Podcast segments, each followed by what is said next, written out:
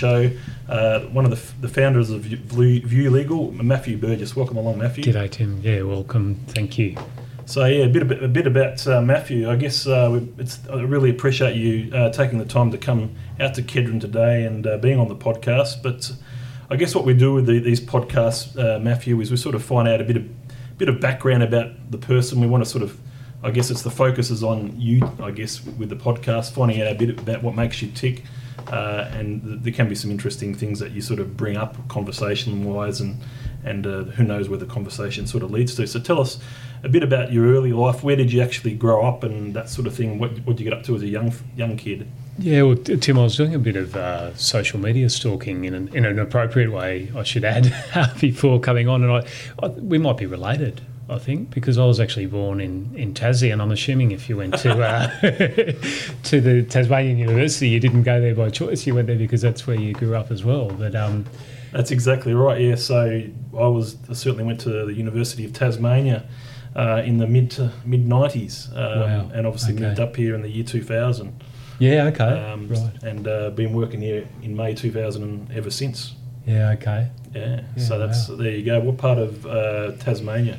Yeah, so no, I was uh, it was a bit of a short stop there, really. So spent probably the first eighteen months, two years of my life in Hobart. So Uh, very young. Yeah. very very young yeah and then moved actually grew up in canberra uh, so moved there in the sort of mid 70s early to mid 70s and then moved to brisbane in 1988 so the year of the expo The year of the expo. so moved up here since '88. That's so you've been up here for uh, 30 years. So that's yeah well I mean, you know, another 10 or 15 years and I'll, I'll almost be a local i think I thought you, you sound like you're pretty much a local anyway. yeah that is for sure. So, um, so obviously, didn't Canberra? Was it? Did you say that was your first sort of most of your first 10 years in Canberra? Yeah, probably or closer to 15 years, probably Yeah. in Clam- Canberra. And yeah. Um, yeah, so interesting town. Probably a much different town, I think, now than it was Mm. in the late 70s, early 80s. But yeah, no, it was, yeah, enjoyed, enjoyed living there in many respects, but but very grateful to ultimately end up in, in Bris Vegas. Yeah, and obviously you've, you've probably been here ever since 1988. Then. Yeah, absolutely. Yep. Yeah, and I guess what sort of did you what sort of sport did you play growing up as a kid? Was anything in particular that you enjoyed or or like to associate with? Uh, yeah, I mean, I probably being a, a Tassie boy was meant to play AFL, and uh, and Mum wouldn't let, let us do that. So I got into soccer as a young kid and ended up being sort of half half good at that. So got yeah, got to representative level at, at soccer and uh, and sort of did swimming and, and that sort of thing as well, and a bit of cricket. But yeah. It's a very long time ago now. Oh, definitely. A bit embarrassed to even talk about it. Yeah, certainly. I mean, I yeah, soccer and then basketball, a little bit of AFL mixed in between. I don't think I was ever good at it, but you know, even today, I, I love watching it. So Yeah, okay. uh, I'm not sure if you ever watch it these days on television, aerial ping pong, or not. Uh, no, I uh, we actually one of the sort of life decisions was back in about 2004, 2005. Got rid of the telly and uh, Okay. and have managed to hold on to that ever since. So yeah, I, I wouldn't have watched a live, I wouldn't have watched a television game. Well, yeah, since 2005. So Yep. you, you date me on that. Yeah. It's a long time ago now, but um, but yeah, yeah, Dad's still a mad keen. In fact, I took him took him down to the grand final a couple of years ago to to uh, fulfil a childhood dream with him. So, Uh, who's which team does he support? well, the way he describes it is the team where you um, your underpants match the uh, the colour of your team. So it's sort of brown brown at the back, yellow at the front. Hawthorn. And, Well, uh, had a yeah, you can narrow down. They've, they've had a very good run, as he tells me. Although I think this year wasn't as good. He wasn't No, had well, happier I mood. They, actually, Yeah. they came about fourth, but the Yeah, '80s okay. they were they were sort of did very well in the '80s, That's even right. in the '90s a little bit. Um, but they then they had a, that run of about three or four premierships in a row. Yeah. Um, yep. In more recent times, my brother who lives over in China, he bloody supports Hawthorn. Do, do you still follow it? oh, Yeah. I'm a Richmond supporter, so Ah, right. Oh, well, there you go. yeah. So That's that's, a good I've always been a Richmond Yeah. supporter, and it was like uh, you know 1982 to last year we had that gap. We hadn't didn't even play in the grand final, so it's such a long time. Yeah. Um, ultimately won it, and then this year something happened. We obviously lost to Collingwood, which you know we'll worry about that next year. Yeah, probably best not to talk about that. No, so sport, sport, um, but that's what we sort of got up to. Uh, what sort of made you sort of make the step into? I mean, was law your first choice when you were sort of going through uh, your late teens and early 20s, is that what you really wanted to get into as a career? No, no, absolutely not. In, in fact, uh, and I'm embarrassed probably to admit this as well, accounting was absolutely my, my first choice. And I only, I was only, I only did law because I was sort of forced into it because I, I sort of got an OK mark at school and, and they said you really should do two degrees, not one. Yes. Uh, yeah. And, and under, under sufferance with no real intention ever to get into it, I, I did a law degree as well. Was that QUT, UQ? Yeah, yeah, it was, uh, yeah, to just become QUT uh, back in the day. And uh, in, in fact, I think, and it may still be the case, I think they were the only ones that really offered a true accounting degree and a an account and a law degree. I Very think, strong in business. yeah, Yeah. yeah, down in, down in the city there. So yeah, it ended up being quite terrible at accounting, and so I sort of realised about the third or fourth year into uni, I thought, oh, I must be a lawyer. I better get, I better get into this properly. And so, what was it about law that you felt you sort of connected with uh, as a profession Yeah, I, I the think early days? I think that I mean the comb- I've been a bit uh, flippant in relation to the accounting. The, the combination of the commercial aspects of law always really resonated with me, and, and the ability to, to actually work with real people and add, and hopefully add some real value. So that that certainly I, I don't think I would have had that insight if I hadn't done the accounting. So that Yeah. that was really good, and I was just super lucky to get to a firm that that well at the time anyway was very commercial and, and had a real bent on you know what is the actual outcome we're trying to Yeah. deliver for So, the client. who was your actual your first firm that you joined right out of sort of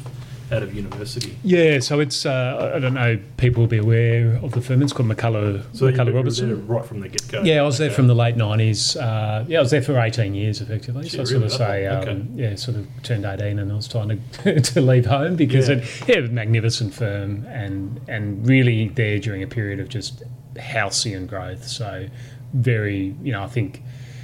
For, to the extent that headcount's relevant, we were in the time I was there. It sort of went from about sixty or seventy people all up to, to almost six hundred in uh, Gee, in about huge 15, 16 years on, Yeah. on that period. So it, yeah, it was an enormous growth, and it was fantastic to be a small part of that. Yeah. So was were you sort of initially was it any particular part of law? Uh, was it sort of everything, or did you sort of go, when did you sort of go into the estate planning and tax sort of space? Yeah, so it, I mean that was one of the huge advantages of being there when it was quite small because they that firm, well, maybe I'm a bit biased, but to me that firm was really built off the back of a tax and estate planning practice, even though it became very much a corporate firm over time. So I uh, I was very lucky to get into the pure wills division back in the late 1990s and work with some you know absolutely amazing people, and then went from there straight into the tax division, and it was. I to get my years right. It was one of the recessions. I don't know which one, and it just seemed like a really natural with the accounting degree and a bit of succession law, and then you know the, the old mantra that death and taxes are never going to go out of fashion. Then No, that was right. sort of the decision, yeah, from the late 1990s to, to combine those two, and and I've been there ever since. Yeah. So I guess we all, we sort of I mean the way I sort of view your work is you know you've you've got a creative sort of mind um, because you obviously you've, written quite a quite a few books um, and and the way you sort of articulate things you're uh, a very well renowned public speaker. Where did when did you sort of develop as you know when did you sort of develop that part of your professional life? Yeah, I mean, I think I think it did, was always there to some level, and it was really fostered, particularly in the early years at McCullough's. It was it was almost an expectation that you would have that entrepreneurial bent, probably a lot like your firm, that you really try to make a difference. Now, as the firm got bigger, that became harder and harder to actually be true to that spirit for a lot of people, me included. And yeah, so it was always, I think it was just in the DNA from the start, and, and rightly or wrongly, it stayed all the way through there. And I, I think you know, we're just living. I mean, this is just a fantastic example today. I mean, how's good? How good's this? You got your own radio show with, with all the equipment, and Yeah. and it's just it's I guess I inspiring. mean, podcasting is one of the, one of those things, Matthew. That I mean, it's I guess it's a more of a newer new newer flavour of the month type thing. It's been around for a while, but it's becoming more prevalent these days, and people do like in you know listening to particular podcasts. And I mean, I've got my own particular ones that I like to listen to. Yeah. Uh, that I get some sort of you know get some inspiration from. Um, obviously, clients. I like to sort of I like clients to get involved in these types of you know uh, things as well and hear their stories. Uh, it's a good way they can share their stories. It's a good way. It's a newer way they can get themselves out there and maybe get noticed. Um, Yeah, yeah. See how it all sort of goes. But um, yeah, exactly. So. Mm. Yeah, I mean, and, and that, you know, your journey, I think, would be very similar to ours, is, is the reality of it, and, and really using technology like we're using today to to democratise access to mm. stuff that historically was very, very difficult to get access to. So that that's always, you know, in some respects we stumbled on it uh, back back in the day, yes. but it, that that's always been a huge catalyst for what we want to do. Like we want to make. We were blessed to work with you know, and, and still are was you know some of the most wealthiest and most influential and most successful people. But it just didn't feel right that you couldn't then take all of those learnings and make them available to the wider community. And and with technology, and as your podcast is an example, it, it's in you know it's everyone's got the ability to do that. And and I we would argue we've almost got an obligation like if, if you're lucky enough to have a great business and, and work in great areas, why aren't you using technology to make that more widely available? That's the question yeah, we try to answer. Definitely, technology is one of those things that you know in both our professions has certainly evolved over the last uh, you know 15, 20 years. Um, from the desktop computer with a big fat monitor yeah. um, to now what we see is you know everything on this thing called the cloud. You know that it's uh, it's still reasonably new tech terminology even for some people. The, you know, the, the, whole cloud thing, and you know, obviously um, that's where the accounting practice is. You want to build them in the cloud. You obviously the client record keeping in the, in the cloud. Now, what you've sort of uh, wanted to do, I guess, in, in uh, you know, to, to make a bit of a difference in the world was to sort of you know follow the technology bent and, and sort of turn something and create something yourself. So tell us a bit about how that all that all that process started with you, um, and when did you sort of click on the idea? This is what I want to do, and and the people that you sort of you know took to with you on that journey. Yeah, I mean, I, I think, and I'm, probably name checking you, or I think I've probably heard you use this phrase that in this area, it's like the old Steve Jobs quote. I, I don't think you really I don't know. There's a lot of people that have the plan at the start, and everything just goes exactly as you always intended. Yeah, yeah. Really, for us, it's been we've joined the dots, you know, in hindsight, and we're looking back, we really stumbled on it. I mean, it, it was a combination of events. It was actually, I won't get into too much detail, but yeah. it, it, was actually a huge IT fail at a time where I just didn't even, I mean, I had a computer, I probably didn't even turn it on. You know, that was my level of interest and okay. skills.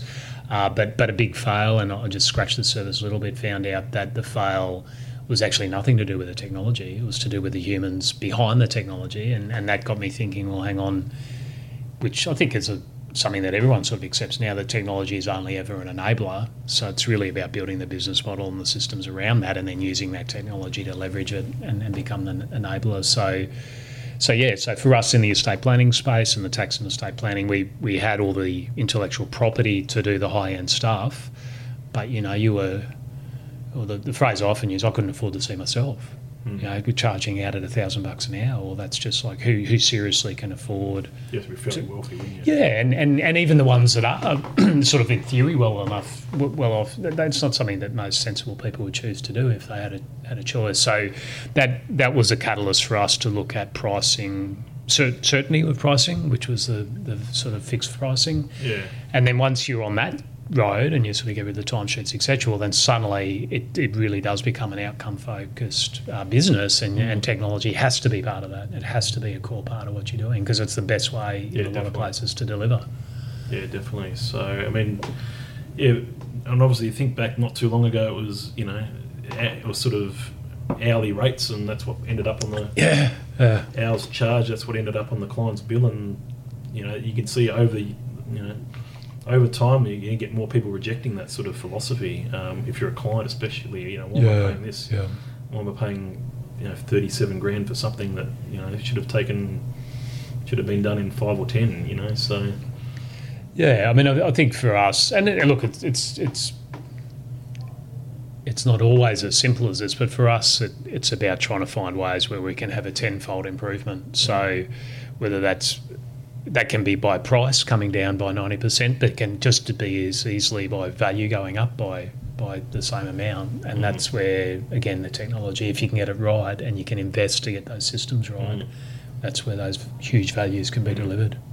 So obviously, going from a, I mean, going from an office where everyone sort of had their either their working space or offices, all in you know McCullough Robertson, and then the change of the, the change of the world as far as what we see it. I mean, uh, working virtually, working from home, working in remote places, perhaps. Um, that transition process. Tell me a bit about your experiences there. Uh, well, again, I mean, and I think a lot of the people you've had on the podcast will, will have already spoken to this. I mean, I, we can look back now and say it was part of a wider strategy, but the reality was initially, I mean, we were a startup business. Yeah, yeah. we couldn't, we didn't want an overhead of a, Yeah, exactly, you know, of office premises. Uh, but then, you know, touch wood, and, and fortunately, looking back, we got through that very, very quickly. Uh, and then it was like, well, hang on, who are the offices actually for? And a lot of law firms would say, well, they're for the client. But I think if you actually look at them and, you know, the marble offices and the river or the harbour views or whatever it might be, someone's actually paying for that. And a lot of that space is space that's just never actually used. You know, like if you looked at it on a percentage Yeah. sense, it's it's used very, very little. And and so we and I think the other part for us, and you know this very well, is that we don't really have any clients. Like we only work with other advisors. Um, and so it's just critical for us to actually be where our advisors are, which is not in our office. Yeah, that's, that makes sense. So, um, yeah, so, so, you'd obviously some difficulties with that whole process. You know, obviously you, you look at the monetary saving. Obviously, you needed that Yeah. as a startup, um, but they can you, know, you can be anywhere in the world. So, would you sort of, if you were sort of overseas somewhere, which I'm sure you've been overseas, were you still working, you know, on the business that sort of thing? Yeah, I mean, absolutely, and and so we, all of our team. Well, sorry, we- we've got a, a designated team and a designated office up in the Philippines, and another Yep. sort of two places in India Yep. um, that do different components of our business. But we would be, we would have people in somewhere between fifty and sixty countries at any particular time, Yep. doing different parts of our business Yep. uh, on a consultancy basis, and then all of the Australian-based team are by remote as well. And so, yeah, we, we have no, there are no rules basically around where people do their work, how they do it. I mean, sorry, subject to having strict IT protocols that, that sit around all of that. Yeah, in terms of sort of yeah, stuff, yeah. exactly in terms of exactly where you are, we're, we're totally agnostic and. And it's interesting. I mean, people still say, "Oh, you work from home." I go, "Yeah, but I'm, you know, there's many weeks where I don't, I'm not at home at all because you, like, I'm here with you today, or I'm, Yep. next week I'm in uh, Sydney. Yep. You know, like, I'm just all over the place. Yep. Um, but, but the office, you don't do the vidca- uh, the video streaming, but the office is literally the phone. Yeah. You know, we can run, run, basically run the whole business through the iPhone. Exactly. Yeah. No, definitely. So with the, I I guess when did you start doing um, speaking engagements and doing presentations and that type of thing and going around and and you know you, you mentioned uh, to me earlier that um, Kevin Ryan who had on the podcast you know Yeah. quite well small world as you know Brisbane there's only two degrees of separation. Um, There's a, there's a. Tasmania one liner there, but we won't we won't go I- in there. Actually, to be honest, I mean, living in, in Tasmania, or living in Brisbane, and the, and you look at the population difference of just Brisbane being a couple of million and Tasmania being half a million. yeah, yeah. Um, I think you actually seem to know a lot more people. You know, people know more people in Brisbane, and it's because I think it's that whole small town mentality. Yeah, yeah. There's not much in the way of separation at all. Tasmania, you, you probably never know someone at, right at the other end of the state, or even down the road around the corner. Perhaps you, you may not, never meet them. You know, yeah, so- yeah, yeah, yeah. The people that we sort of kick in, we, we see people all the time, whether it's networking, whether it's um, you know through other people that know people. So, but how did you actually sort of get into public speaking to begin with, and um, were you good at it to start off with, and did it take a bit of practice to be become good at it for you? Yeah, I mean, I and and good's probably a strong word. I, probably competent would be would be another word. I, it's it's very much a journey for me, and I think that, like you mentioned, Kevin, he's an absolute standout uh, presenter. I'm, you know, I feel very fortunate to be in the same uh, speaking community as him because he's a mentor and a leader in that space. For for us, it's been and again, I think you and I have spoken about this at length, particularly in the estate planning space. Storytelling is is the centerpiece. Like Yep. it, so many people never actually get their estate planning done until either it's too late or, or not at all. Yes. And the only way we've found to actually unbundle that is to actually say, well, it's about storytelling and to be able to tell stories. You know, the books are one part of it, but to be able to speak in front of a room is another big part of that. So, yeah, to answer your actual direct question, probably started in the late 1990s, early 2000s at a very superficial level, and have just been constantly investing over that time to you know to try to get better, whether it be in a training environment, uh, video streaming, webinars, or, or in that public public forum as well. No, that's that's excellent. And then obviously books. I mean, you you're you know I've uh, seen that you're an author of quite a few books. I mean, I remember um, I think you sent me the Dream Enabler probably three years ago or whatever it That's was. I had a bit of a yeah. had a bit of a flick through that. Some stories about you know dealing with different situations and, and with with clients and meeting deadlines and. And you know what pushed what pushed some particular people's buttons and Yes. and all of that sort of Yeah. stuff. So that was quite interesting. Then you you've sort of gone into a lot, and I really like the way you know you present these books. I mean, we've got one recently from you, 101 tips for staying young and foolish, and it's a really good little, you know, uh, some really good quotes taken, uh, some pictures. Uh, it's very creative. It's and that's just an example of what you you know what you do. That's and that's just something to say. You know, that's something I'd be proud of if, if I'd come up with something like that. Uh, that's very generous, Tim. And I, yeah, again, it, we're sort of we're circling around some topics here. When when we got when I got rid of the telly Yeah. uh, back in 2005, it. Uh, I won't go into too much detail, but just, just a bit of a health issue with one of the kids, and Okay. um, and it, it's started down this path of uh, trying to encourage them to get more into learning and more into reading. So actually, I actually started, and I, maybe I need to send you one. Started writing children's books. I think I, I did read that you had, Yeah. had- I hadn't actually read any, but I had read that you'd sort of done that. Yeah, so that was I actually didn't even do that under my name. It was all a, it was a bit of a lark, basically, a bit Yeah. of a bit of a side thing, and really only done for for that particular daughter. And uh, and but that gave us the confidence. Like we made a lot of errors and we made a lot of mistakes, and and but learned a lot of lessons as well. I mean, sort of thought getting out of the big law machine, uh, sort of, you know, if you actually think about those really big organisations, most of the ways they've made money historically is by keeping all the information very tight and not letting it out. And so we had it as a really core part of our why was to say, well, we wanted to flip that. Share it. We wanted to democ- we wanted to share it. We wanted to democratise it, and so it was on our bucket list that we wanted a textbook in every one of the key areas that we were in, and and we did that. And then, as you said, that then gives you the confidence to then start sharing some of the business lessons as well, which is the one you've got there. Yeah, excellent. That's uh, that's really good. And then obviously the 101 uh, jokes about lawyers and accountants. I uh, said you were going to bring that up.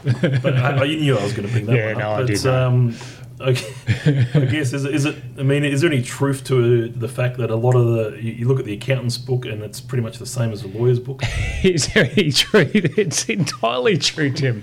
We uh, there's this functionality in Word where you go find and replace. So we took lawyer out and, and replaced it with accountant.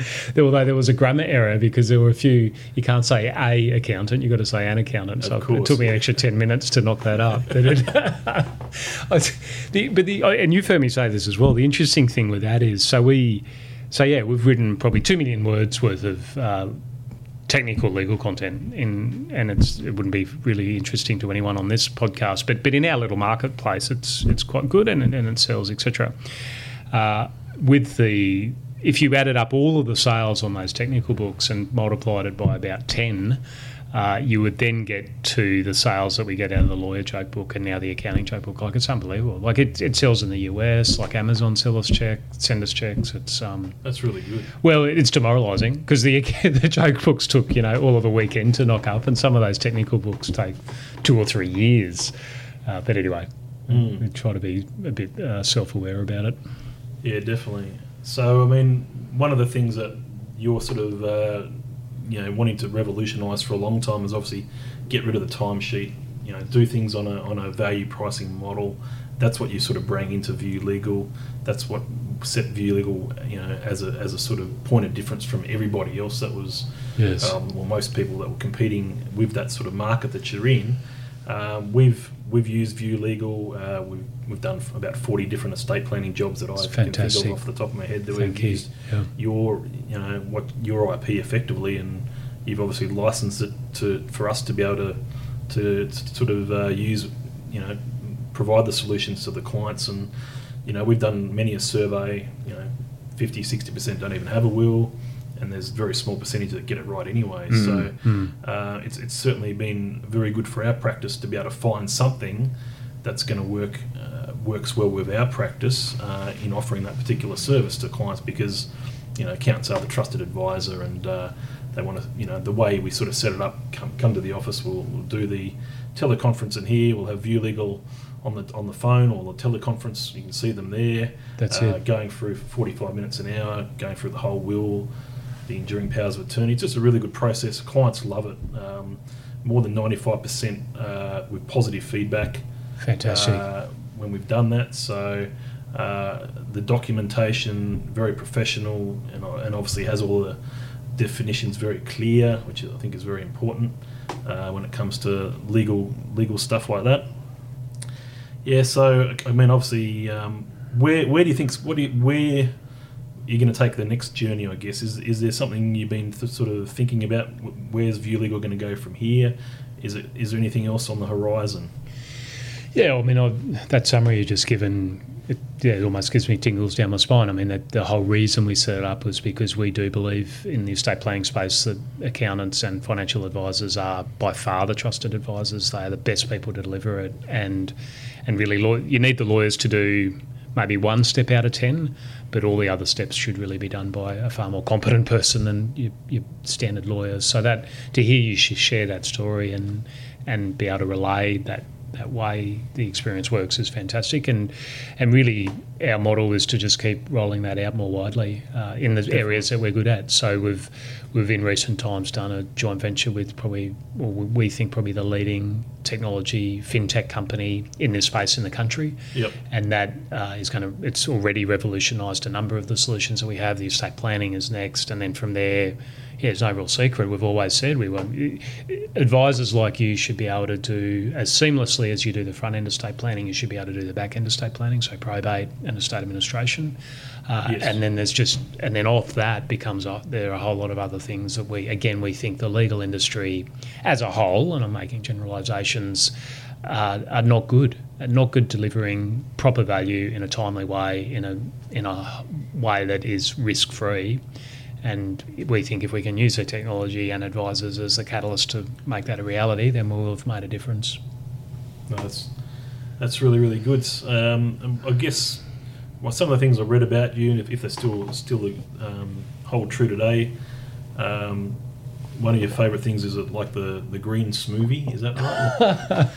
You have done your homework. Yes, I. Uh, I feel a bit unstable if I haven't had a green smoothie each morning. So, so I- it's one of those things you get out of bed and have breakfast with the, the green smoothie at that time of the day. It's right right as you get out of bed to get your energy sort of up and focused and It into, is. into the day. Although I, I don't get many invites out because I, I don't watch telly, so it's hard for me to make small talk about Richmond. But I did hear that they won uh, in Yeah. 2017, and uh, yeah, don't drink coffee and I don't drink tea. But I so but I, it's interesting the green smoothies. I, so I've been on them for probably about 10 or 12 years as well. Uh, but I, they're becoming ubiquitous. Like you go to a lot of places and they've got green smoothies now, whereas back in the day you you couldn't find them anywhere unless you're Still, sort of pro- still probably hard to find, but they are there. I'm sure. Yeah, they're- they're big. especially in the, more in the city, I guess. Yeah, it seemed to be. I mean, it might go out of fashion again, but for me, it's um, it's just a great way to get a whole lot of stuff in. Yeah, uh, yeah first thing in the morning. Yeah, definitely. So So obviously TV, that's something you sort of since you said, since 2005 haven't really had, had it on in the yeah, house. Yeah. Well, we don't even have one. Yeah, So it's hard well, to have it on. that's- Yeah, yeah, Don't yeah. have one. Um, so what about uh, social media? Obviously, you're, you're on LinkedIn, and that's one of the ways we would have connected over the course of LinkedIn. That's Are you right. using other social media other than LinkedIn? Uh, not, not really. I and, and even LinkedIn sort of under sufferance. I, I try to contribute into the discussion where I think Yeah. there's value I could add to other people. Yeah. Uh, but I, I wouldn't say that I'm on there very often, really. And and I and we don't delegate any of that to anyone either. So it's sort of like, yeah, we, it, whatever's there is us. Uh, is it on the list to look more seriously at some of the others? Well, I'd, I'll probably ask you. you know, what, what's your view? I, for, for our business, like we're, we're solely business to business. We, Yeah. we don't. Yeah, do I people I really want to know? Definitely. I mean, professionals obviously LinkedIn. It, it goes hand in hand being on there. Yeah. You know, in Brisbane, Australia, um, to have that. Um, there are obviously other you know forms of social media that pretty much a lot of people do, you know are using. So Facebook seems to be not going away, unfortunately. I mean, Yeah. Okay. I'm hoping one day that something else comes in to, to, to sort of take it or people away from it because it's a, most it's addictive for a lot of people. It absolutely Uh, is. it's more yeah. addictive than television, Facebook. Yes. Um, and people try to, you know, it's it may be okay for some businesses to, to go there. Um, I know some of the people that, that uh, you've associated with that they love their social media as well. Yeah. Um, and uh, they sort of use it as a platform to promote to promote or you know that sort of thing. Um, and then there's Instagram is probably becoming more, I guess, more relevant, I guess, uh, than it used to be. I think uh, you see more people using it, more followers. It's sort of, an, I, I guess, the newer version of Facebook with just it's just pictures and. I don't- I don't, yeah. yeah, it's probably not something. It sounds like it's up your alley.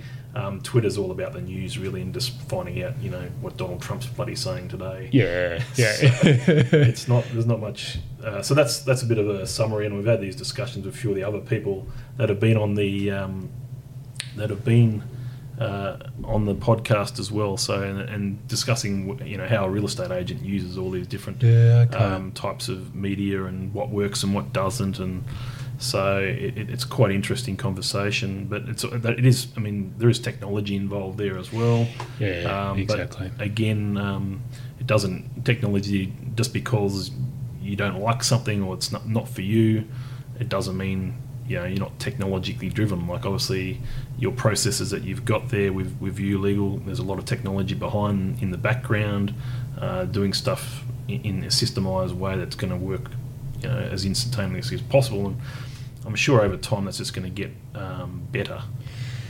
Yeah, and I, I think I think this most interesting description I've heard of it recently is that it's not an it's not an or, it's an and, and certainly that's what we try to do with our social media presence. That we we try to contribute in a quality way, and the vast majority of it is then used to iterate into you know a more detailed blog post, and then those blog posts are iterated into discussion papers or white papers, and those white papers form the foundation for the for the ebooks, and then the ebooks form the foundations for the actual published books, and then those form the foundation for the public speaking. So it's all we, we try to look at it as an ecosystem. So yeah, yes, social media is a part of that, but it, for us, it's only one component of a much bigger ecosystem.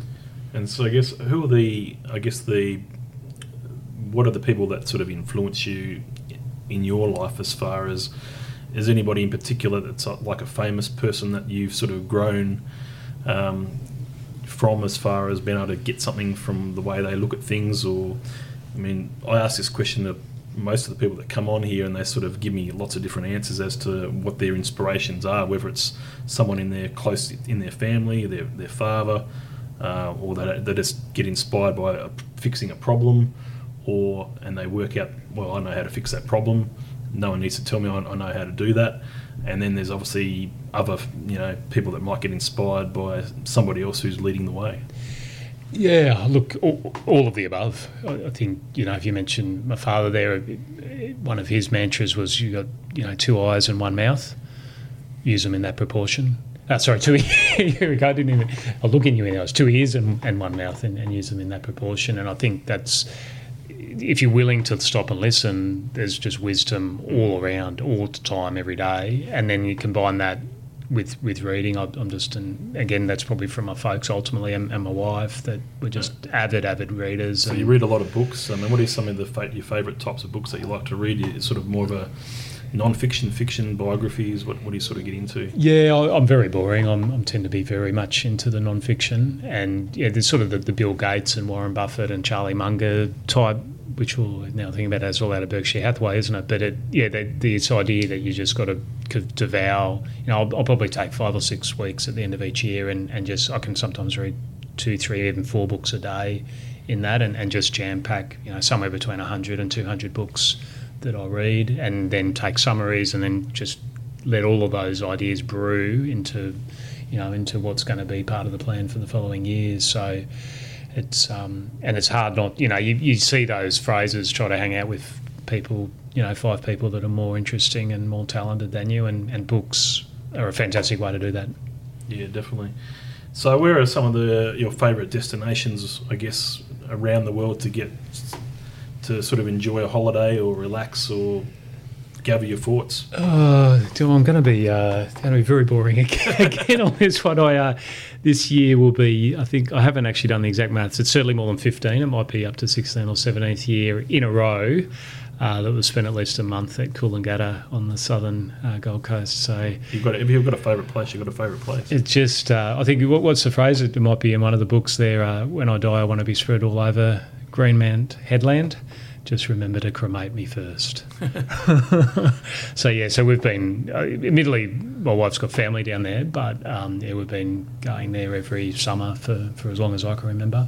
And and I think for us it was we, we did uh, back in the late 1990s, early 2000s, did one of the you know the European adventures sort of thing, and I vividly remember it was a magnificent day being off the Isle of Capri in Italy there, and turning around and saying to someone who was also from Oz, "This is almost as good as Greenmount," and I sort of just stopped and went, oh, "Hang on, I'm just flying halfway around the world to go somewhere that's an hour away." So I'm, I'm very boring when it comes to that, Tim. I, yeah, I should be Well, asking you where do you go? The thing Yeah. is, I mean, um, you've one of my, I guess, favourite places in recent times is, is Queenstown in New Zealand. Oh, actually, I mean, lovely. Yeah. um, three times the last three years, I think. So I've been to there. ski or Uh, snowboarded in uh, just June, July, just gone. Awesome, Um, awesome. The year before that, I was my knee wasn't quite right, but okay. um, but did that. I just loved it. My wife sort of loves the cold weather as well. Yeah. Um, so there's a there's a bit of a goal there to probably spend more time there,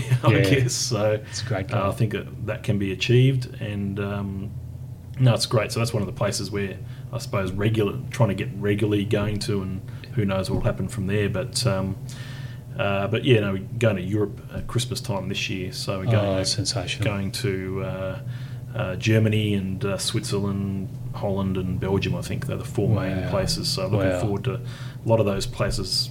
Haven't obviously pretty much everywhere we're going. I don't think I've been to. So Okay. Oh, that's a uh, great it's all fairly all new areas anyway. I've been to Berlin before, but not other parts of Germany. So Yeah. Okay. um, been to Switzerland, but not so much Lucerne. Okay. Well, So- that'll be magnificent. Yeah, no, looking forward to that, and that's only really five weeks Yeah, away. Five weeks away before. Is that you're there for Christmas as well? Yeah, yeah. oh, okay. We're there for Christmas. Um, be staying with one of uh, my clients who was on the podcast actually, uh, one of the earlier episodes. So he's got he lives over in Switzerland. Awesome. Uh, so looking forward to that. That should be great. And then Amsterdam for New Year's Eve. So, Okay. Oh, that'll be. um, but yeah, and I like to sort of just you know, places like Queenstown and sort of even work. I've worked there from there. You know, whilst I was holidaying, I Right. guess. Isn't- it isn't can that be done. awesome? It can be done. So yeah. um, even with a pissy little laptop, you can you can just sit down uh, in you know somewhere for a couple of hours, just get all the emails sorted out, Yeah. uh, give them to someone else to, to do, Yeah. um, yeah. Exactly. or um, you know. It, it, there was an occasion where I had to ring them back a few times to help a dentist sort out a settlement. So, um, yeah, no, it's, it's, I think um, remotely you can work from, you should be able to work from anywhere, and most people that I talk to, it's becoming more like that as well. Yeah, it is. I mean, it's and it's absolutely. I, I think um, you know people talk about work life balance, but hearing you speak there, I mean, to me, it's it's work life integration, and, and, and how good's that? Mm. I, I, um, I ended up in the US at the end of last year for for sort of a work related thing. And I, I can't remember exactly how it was, but it was something like I'd, I'd finish the meetings there at 5 p.m., go back to the hotel room, and it was like like 10 a.m. or something back here in Oz. Yep. So I just worked for five or six hours at night, went to bed, like, and I'd basically done everything that I would have done as a full day back here, but did it in five or six hours, and then I was up again, and then at mm. this. So whereabouts were you in the states there? Was? Uh, so this was actually interesting. So the, one of the communities is that the VeraSage community, which is really built around this idea of of enabling professional service firms to get Okay. off the timesheet. So they they had their they have a every two years they have a, like a really an international conference, and that was in Texas, Allen, Texas. yeah, so- Texas would be very interesting. I'm not sure if we'll get there or it will, you know, but uh, it does sound like an interesting. Oh, it, I mean, I'd never actually been there, and I, I'm looking fairness. What was I there for? Like four days, and, Yeah, and in, yeah. in a hotel room for a lot of it. But yes, um, yeah, but unbelievable. Like just this, like I'm, I, I like to think I understand big cities and, and big places, but it, everything in Texas seems big, certainly got to very big. When you go overseas anywhere, you've got to really got to have an open mind, don't you? Yeah, yeah. Um, you really got to expect. you, I mean, you can't always sort of always find uh, the, you, you might put an expectation on somewhere new that you're going to go to, but you can't really sort of think that that expectation. You've got to widen it and say, well, it could be this or it could be this. Yeah. And I think that's Yeah. fairly important because you can have you can go to a, a place that's really inexpensive in the middle of Europe, and it could be the best place on earth, and you know, it could be cheap accommodation and just be lovely and be in, in, the, in, a, in a nice, cool place. Or you go to a capital city, which you think, oh, this should be okay, it's, and you get out of in, in the wrong part of town. Yeah. Yeah. you know, so it's yeah, you've got to have that sort of you know ex- you, you learn from experiences as well. Obviously, how you you know how, how these sort of things go. Um, that's for sure. With Brisbane itself, though, yeah, you've, you've obviously been here now for the last thirty years uh, or thereabouts. Um, living here, what sort of attracts you to Brisbane to want to live in this sort of area? Um, what are the things that the city provides for you that that you sort of always will resonate? I guess for the last thirty years. Yeah, you're probably going to feel as I'm just quoting you back. I've, I mean, I've heard you say, I think, all of these. I, to me, it is, there is a, a town, it's a city that, that still has a town feel around that. And I, know- and I know in the, when I first got here, that was an embarrassment for a lot of people. But I think now that, that almost people still, they actually, okay, well, that's actually quite cool. We're a city of two million people, but it still sort of feels a little bit like a town. So, you know, query how much longer that will last for. But that, uh, that, that, and just, I I think they've done studies on this. The the climate is is such that it, it really, to me, fosters an entrepreneurial spirit, and I just love being around other entrepreneurs. I love being in the room here with you today. So Yeah. it's it's now, could you get that in other cities? Absolutely, but I think I use the Isle of Capri and Coolangatta again. You, you could go a long, long, long way. Hmm. Maybe Queenstown would be better, but you could go a long, long, long way and still end up back in Brisbane. And so I've, I've always felt very confident being here and, and been proud to to be a small part of, of that hmm. community. Yeah, definitely. I mean, that's that's sort of what resonates, I guess, and and I mean, there is a the technology feel of, of this sort of town does keep up with most of the world. I think. I think I it's. Uh, yeah. I don't think we're too far behind. I think I don't think we're far from the from the from being you know uh, revolutionary in some areas of, of technology and um, I meet a lot of you know speaking to quite a few people that there's that sort of feel to it and you know some early adop- adoption of things do happen in Brisbane.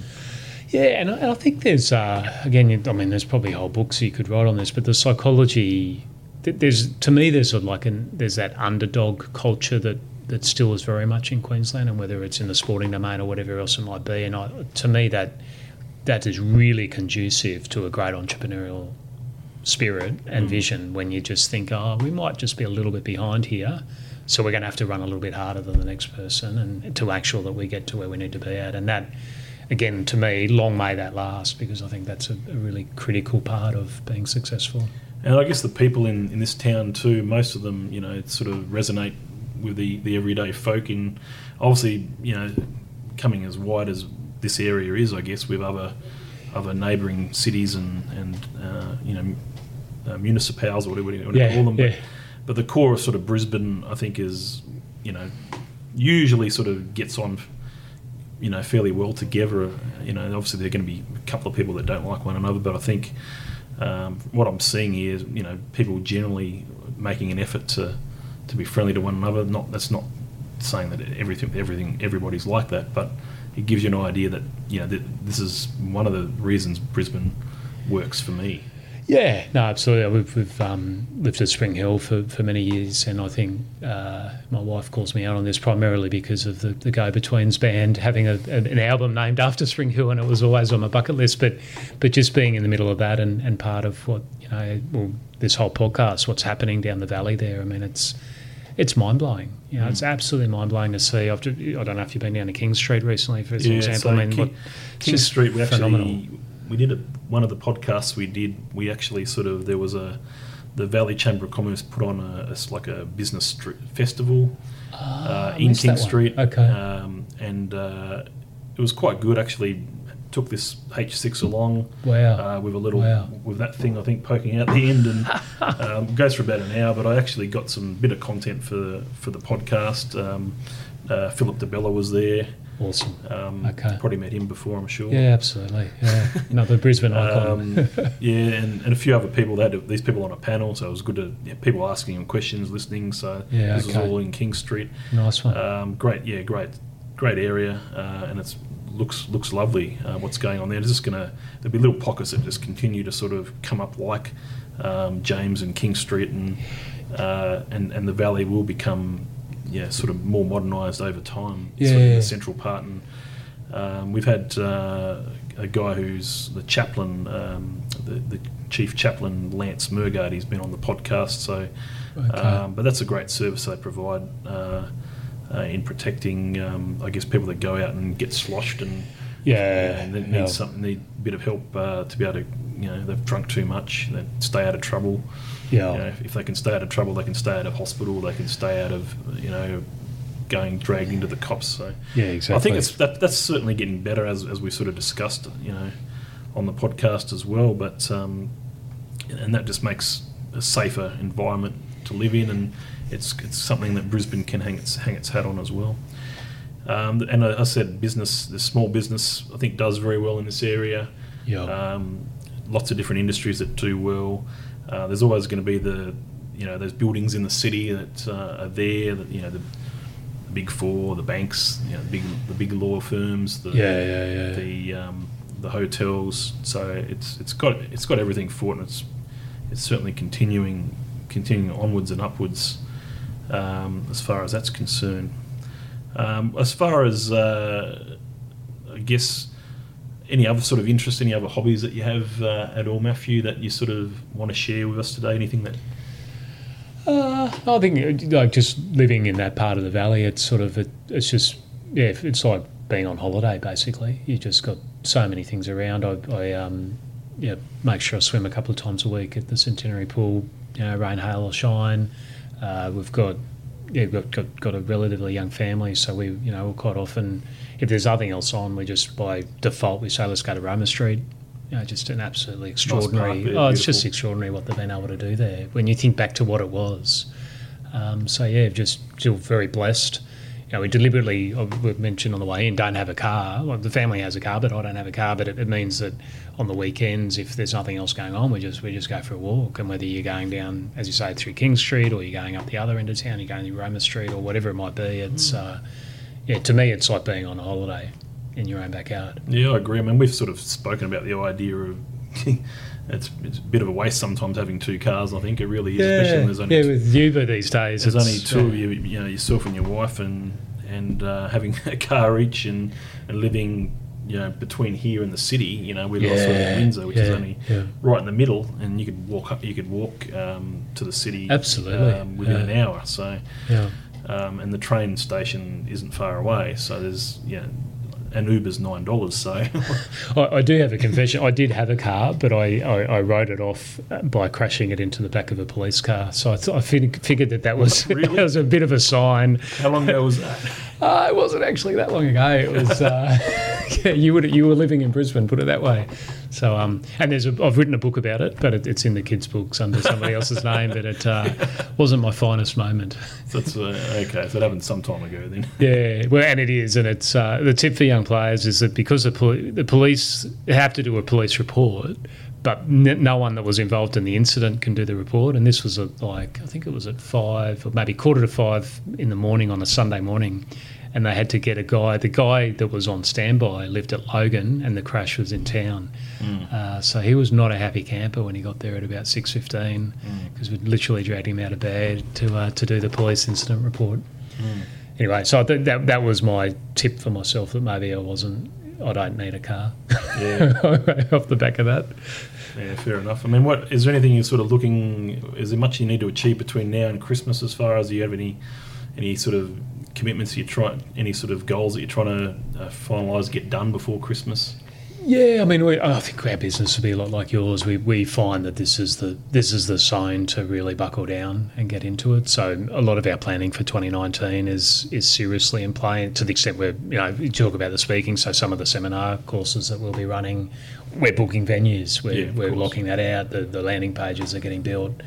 Um, so it's it's an interesting time of the year because, as you, as you said at the start, once Melbourne Cup has been and gone, that's sort of the end. But uh, for, Yep. for us, we, we really are doubling down and focusing. And, and the books are another thing. If we're not, you know, we'll, we'll have a couple of manuscripts basically done before Christmas because we have to.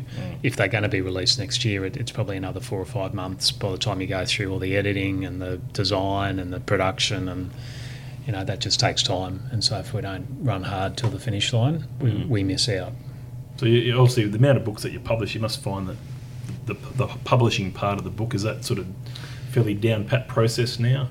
Uh, well, I, my, my wife runs a publishing business, so I I've got to say yes, don't I? I don't have a choice on that. So we, um, yeah, she she's well, just for me, she's probably published almost hundred books, and um, and it's become a little bit of a session, but uh, but yeah, more widely, she, she does that more widely, and and yeah, she's got a great team around her, and again, it's another all, all cloud based. Yep. And all around the world, all, everyone doing their little bit to be able to deliver it. So She's, she's done that for quite a while.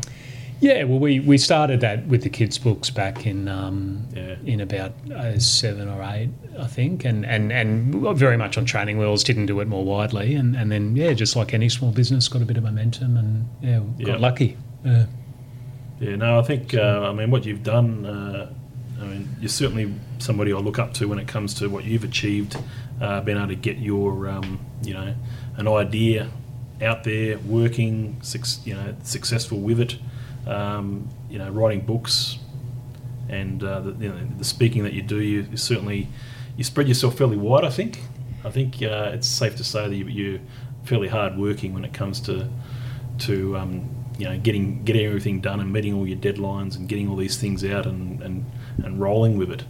Um, so it's certainly been a pleasure to have you on the podcast today, uh, Matthew. And estate planning, it's it's certainly a big thing that uh, I think the listeners and anybody else make sure you've got it up to date. Um, there are nice and easy solutions out there, um, you know, with, with confidential tax and business services and, and what we do with View Legal and, and uh, getting a solution that's affordable, uh, professional, and uh, will ultimately be, be the best one. Um, so thank you very much for your time, Matthew. Any sort of final remarks or anything else? No, only two. Thank you for having me on as part of your podcast, and congratulations. I, I love what you're doing here, and yeah, appreciate the opportunity to be part of it. No worries. We'll try to get uh, we'll try to get this uploaded so people can listen to it over the weekend if we want. Right, But, uh, okay. Share it on social media. But thank you very much. Uh, that's been uh, from the Valley podcast, Brisbane Business Life. Tim Wilshire, uh, along with Matthew Burgess here on Friday, the 9th of, of November, uh, 2018. Thank you very much, everyone.